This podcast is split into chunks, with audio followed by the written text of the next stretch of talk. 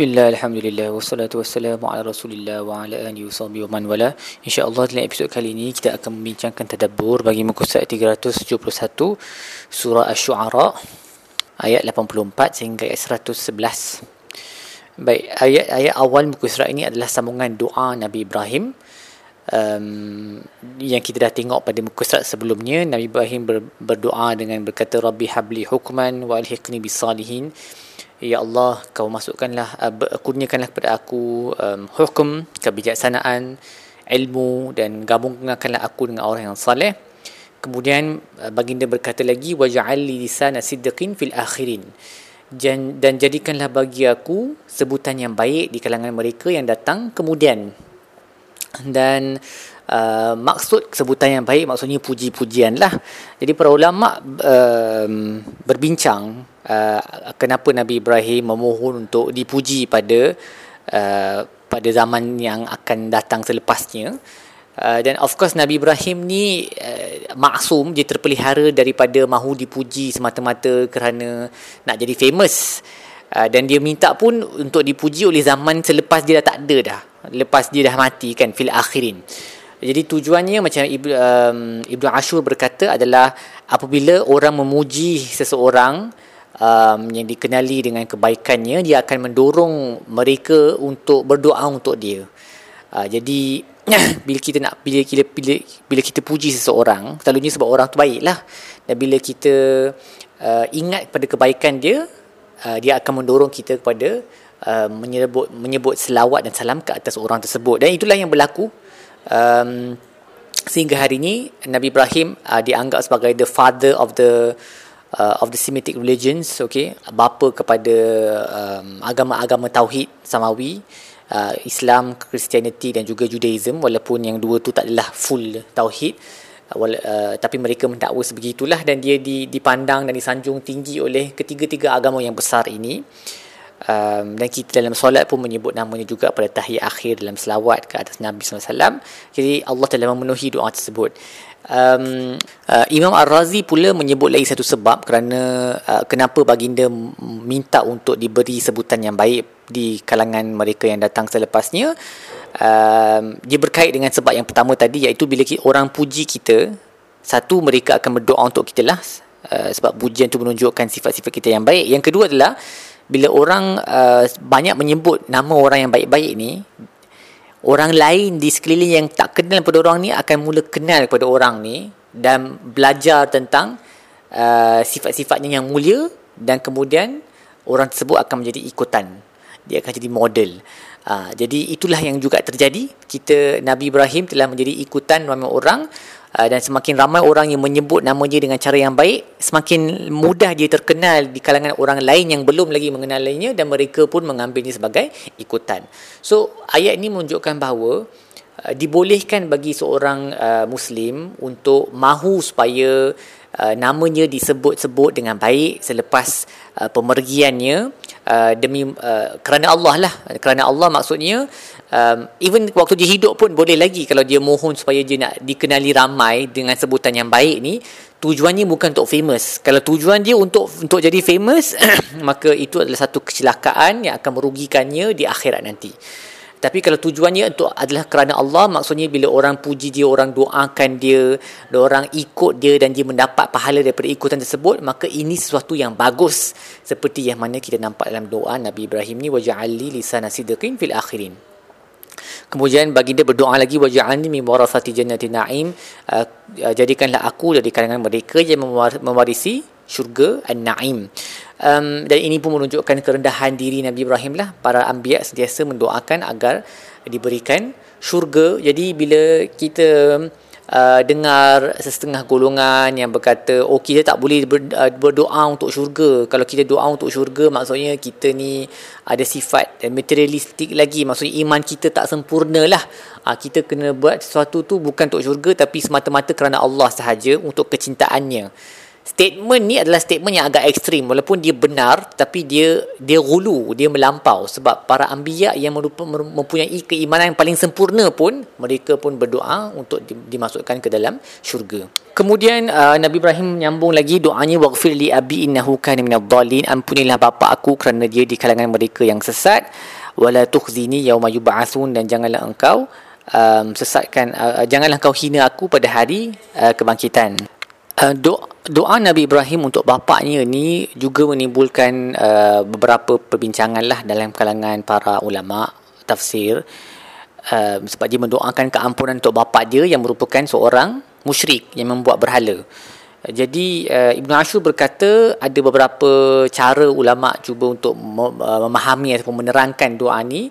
Ada yang berkata doa ni disebut ketika bapak dia masih lagi uh, hidup dan berdoa untuk keampunan orang yang masih hidup yang bukan Islam yang kafir bererti mendoakan agar mereka menerima uh, Islam lah uh, sebab bila mereka menerima Islam maka dosa syirik mereka akan diampunkan so dia menjadi uh, doa keampunan bagi orang kafir yang masih hidup adalah doa untuk mereka menerima Islam. It's just a different way of phrasing the doa sahaja. Cara lain untuk menyebut doa itu.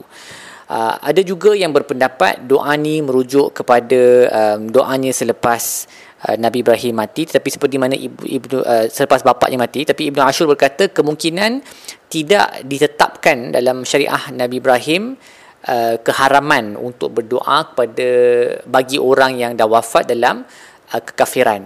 Uh, itu kekal sebagai satu possibility lah sebab tak kita tak ada, tak ada dalil yang jelas yang menyatakan haram untuk berdoa untuk orang selepas wafat dalam kekafiran dari syariah Nabi Ibrahim. Dalam syariah kita memang tak boleh. Kita tapi dalam syariah Nabi Ibrahim tu tak ada uh, we, we don't know for sure. Kita tak tahu dengan dengan pastilah. Dan doa untuk um, memohon keampunan bagi bapa dia ni dia adalah berkait dengan uh, ayat selepasnya itu wala tukhsini yauma yub'atsun janganlah kau hina aku pada hari kiamat kerana Nabi Ibrahim ni dia memang khalilullah Uh, the intimate friend of God, kawan rapat Tuhan.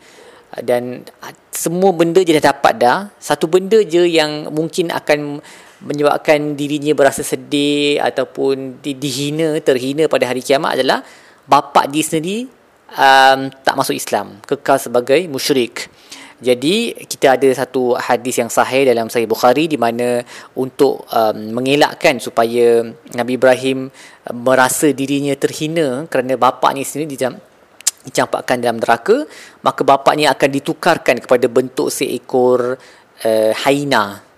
Saya tak tahu macam mana nak sebut haina ni dalam dalam bahasa Melayu. Uh, yang selalu kacau singa makan tu yang dalam Lion King tu yang kawan dengan yang kawan dengan Scar layan yang jahat tu kan ha yang itulah hyena tu dia um, ditukarkan kepada benda tu dan dicampakkan dalam neraka agar orang ramai tak tahu yang masuk dalam neraka tu adalah uh, bapa kepada Nabi Ibrahim. Maka kemuliaan Nabi Ibrahim terpelihara lah. Kiranya uh, bapa dia walaupun masuk syurga nobody knows that the father masuk syurga uh, masuk neraka uh, pada hari kiamat nanti. Dan um, Nabi Ibrahim menyebut um, hakikat hari tersebut iaitu dengan berkata yauma la yanfa'u malun wala banun illa man atallah habi qalbin salim. Uh, ini satu ayat dua ayat yang penting lah untuk kita uh, hayati dan dalami dan tekuni iaitu hari di mana tidak bermanfaat harta dan anak pinak melainkan dia yang datang kepada Allah dengan hati yang sejahtera uh, biqalbin salim. Uh, dan Ibnu Juzai berkata maksud uh, tidak memberi manfaat harta dan anak pinak dalam ayat ni merujuk kepada mereka yang um, dua nikmat ni tidak digunakan untuk mendekatkan mereka kepada Allah. Maksudnya dia tak sedekahkan hartanya dengan cara yang Allah suka. Anak dia pun tidak ditarbiahkan dengan baik sampai jadi sampah masyarakat. Uh, so ramainya anak, banyaknya harta pada hari tersebut tidak akan mendatangkan apa-apa manfaat sekalipun. Uh, tetapi kalau mereka menggunakan harta mereka dengan baik, banyak bersedekah, bayar zakat, wakaf, okay, dan anak pun dibesarkan dengan baik sehingga memberi contribution yang baik kepada masyarakat, mendoakan mereka, maka itu memang bermanfaat lah. Okay. Um, tapi dia bukan kiranya just because you have a lot of wealth and children in itself sendiri sendirian anak dengan harta tu tidak memberi apa-apa uh, manfaat pada hari kiamat. Dia bergantung pada apa yang kita buat dengan anak dengan harta tu. Illa man atallaha biqalbin salim melainkan dia yang datang kepada Allah dengan hati yang sejahtera. Uh, disebut hati ni secara khusus kerana uh, dia berkait dengan satu hadis di mana nabi berkata di dalam da- badan manusia ni ada satu piece of flesh ada satu daging yang kalau betul baik iza salima salimat jawarih. Wa iza fasada fasadat sairul jawarih. Kalau kalau um, daging tu elok maka semua anggota pun elok. Dan kalau daging tu rosak maka seluruh anggota pun rosak. Ni seperti yang disebut oleh Imam Al-Qurtubi lah dalam tafsir dia. Hadis dia bunyi dia lain sikit tapi basically maksud dia sama iaitu hati kita kalau sejahtera maka anggota kita pun akan sejahtera. Di dunia ni pun kita akan menggunakan anggota kita untuk melakukan kebaikan dan hari kiamat ia akan selamat daripada api neraka. Tapi kalau hati kita busuk dan rosak dengan segala uh, kekotoran uh, syirik nifak riak dan sebagainya maka badan kita pun akan bergerak mengikut uh, rentak hati kita dan pada hari kiamat kita akan masuk ke dalam neraka al-yazubillah Kemudian Allah menceritakan apa yang akan terjadi kepada orang yang kafir, apa yang terjadi kepada tuhan-tuhan yang mereka sembah yang diri sendiri pun tak boleh bant- tak, tak boleh terselamat daripada neraka kepada iblis okey? Dan rintihan orang-orang yang masuk neraka pada hari kiamat wa ma adallana illal mujrimun uh, mereka akan berkata yang menyesatkan kami hanyalah orang-orang yang jahat. Fama lana min syafi'in kami tak ada orang yang boleh uh, menjadi syafi' syafi' ni macam uh, perantara okey? Untuk membantu mereka. Wala sadiqin hamim dan kami tak ada kawan yang baik. Falau anna lana karratan fanakuna minal mu'minin mukminin kalaulah kami ada satu lagi peluang nescaya kami jadi orang yang beriman. Tapi of course pada ketika itu semuanya sudah pun terlambat. Dan Ibnu Katsir berkata daripada ayat ni kita boleh uh, tahu bahawa sadiq kawan yang baik ni kalau dia saleh dia akan memberi manfaat dan hamim kawan yang baik jugalah maksudnya kawan yang baik bila dia saleh dia boleh memberi syafaat kepada kita pada hari kiamat. Maka penting untuk kita mengelilingi diri dengan orang-orang yang saleh. Kalau kita sendiri susah betul nak jadi saleh at least carilah kawan yang saleh. Ada banyak hadis-hadis nabi yang bercakap tentang uh, berkawan dengan orang yang baik-baik. Uh, contohnya hadis terkenal tentang perumpamaan orang yang baik itu seperti penjual minyak wangi kan. Kalau kita tak beli pun daripada dia kewangian itu akan kena kat badan kita dan kalau kita kiranya kalau kita berkawan dengan orang yang baik-baik yang soleh ni kita akan terkena kesan-kesan dia. Dalam dalam kehadiran dia kita akan kurang buat benda-benda yang tak baik sebab kita hormati dia dan kita suka kat dia. Dan pada hari kiamat orang tersebut boleh memberi syafaat provided lah Allah mengizinkan uh, dia untuk bagi syafaat dan kita untuk menerima syafaat tersebut. Kemudian Allah masuk ke dalam uh, kisah Nabi Nuh. Okey secara ringkas Allah berkata iz qala lahum akhuhum nuhun ala tattakun apabila Nuh saudara mereka Nuh berkata kepada mereka tidakkah kamu akan bertakwa? Inni lakum rasulun amin fattaqullah wa atiun. Aku adalah rasul yang amanah kepada kamu. Uh, takutlah Allah dan patuhlah aku. Wa ma as'alukum alaihi min ajrin. Aku tidak meminta apa-apa upah daripada kamu. In ajriya illa ala rabbil alamin. Uh, upah aku adalah bersama dengan Tuhan maka takutlah Allah dan patuhlah aku ini dalam dalam muka surat muka surat akan datang kita akan go through uh, semua para anbiya terdahulu lah Nabi Nuh yang ni yang first kali Nabi Nuh uh, kemudian uh, Nabi Hud kemudian Nabi Saleh uh, yang yang nabi-nabi yang selalu disebut secara together ni dalam beberapa surah dalam Al-Quran uh, kita akan nampak nabi-nabi ni.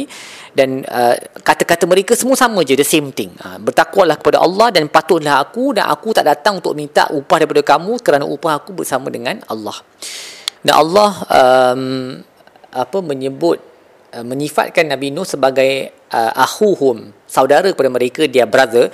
Kerana Nabi Nuh ni memang dari segi nasab uh, dia daripada keturunan daripada kaum tersebut lah he is from them. Mereka dia memang hidup bersama dengan mereka darah daging mereka dan kemudian uh, dia telah diutuskan kepada mereka sebagai rasul.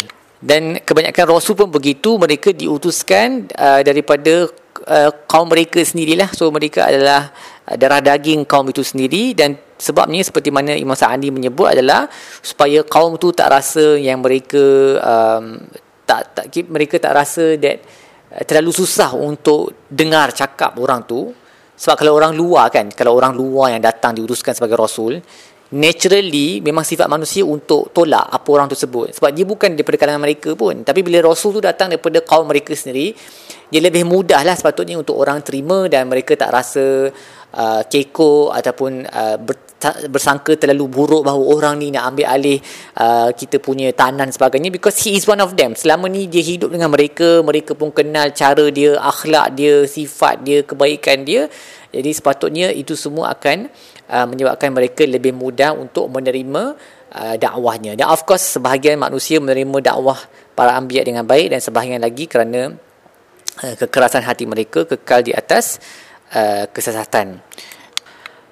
Dan apabila Nabi Nuh telah uh, berdakwah kepada kaumnya kaumnya yang yang yang bangsawan ni khususnya berkata anu minulaka wattaba'akal ardalun patutkah kamu beriman patutkah kami beriman dengan kamu?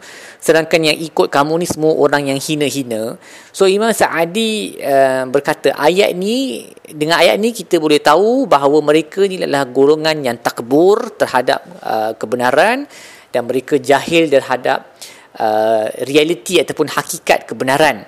Sebab kalau betul-betul mereka ni mahukan kebenaran if they really wanted the truth kalaulah kalau kalaulah mereka ada benda yang tak sure ataupun mereka ragu-ragu tentang sesuatu mereka sepatutnya tanya kat Nabi Nuh jelaskan kepada kami apa yang kau bawa supaya kami boleh faham tapi hujah yang mereka bawa bukan untuk diperjelaskan apa-apa keraguan yang ada pada mesej tu. Hujah mereka adalah patutkah kami beriman dengan kamu sedangkan yang ikut kamu semua orang yang yang uh, dipandang hina dalam masyarakat, orang yang low level dalam dalam status mereka adalah rendah dalam masyarakat. Maksudnya mereka tak interested pun dengan kebenaran tu.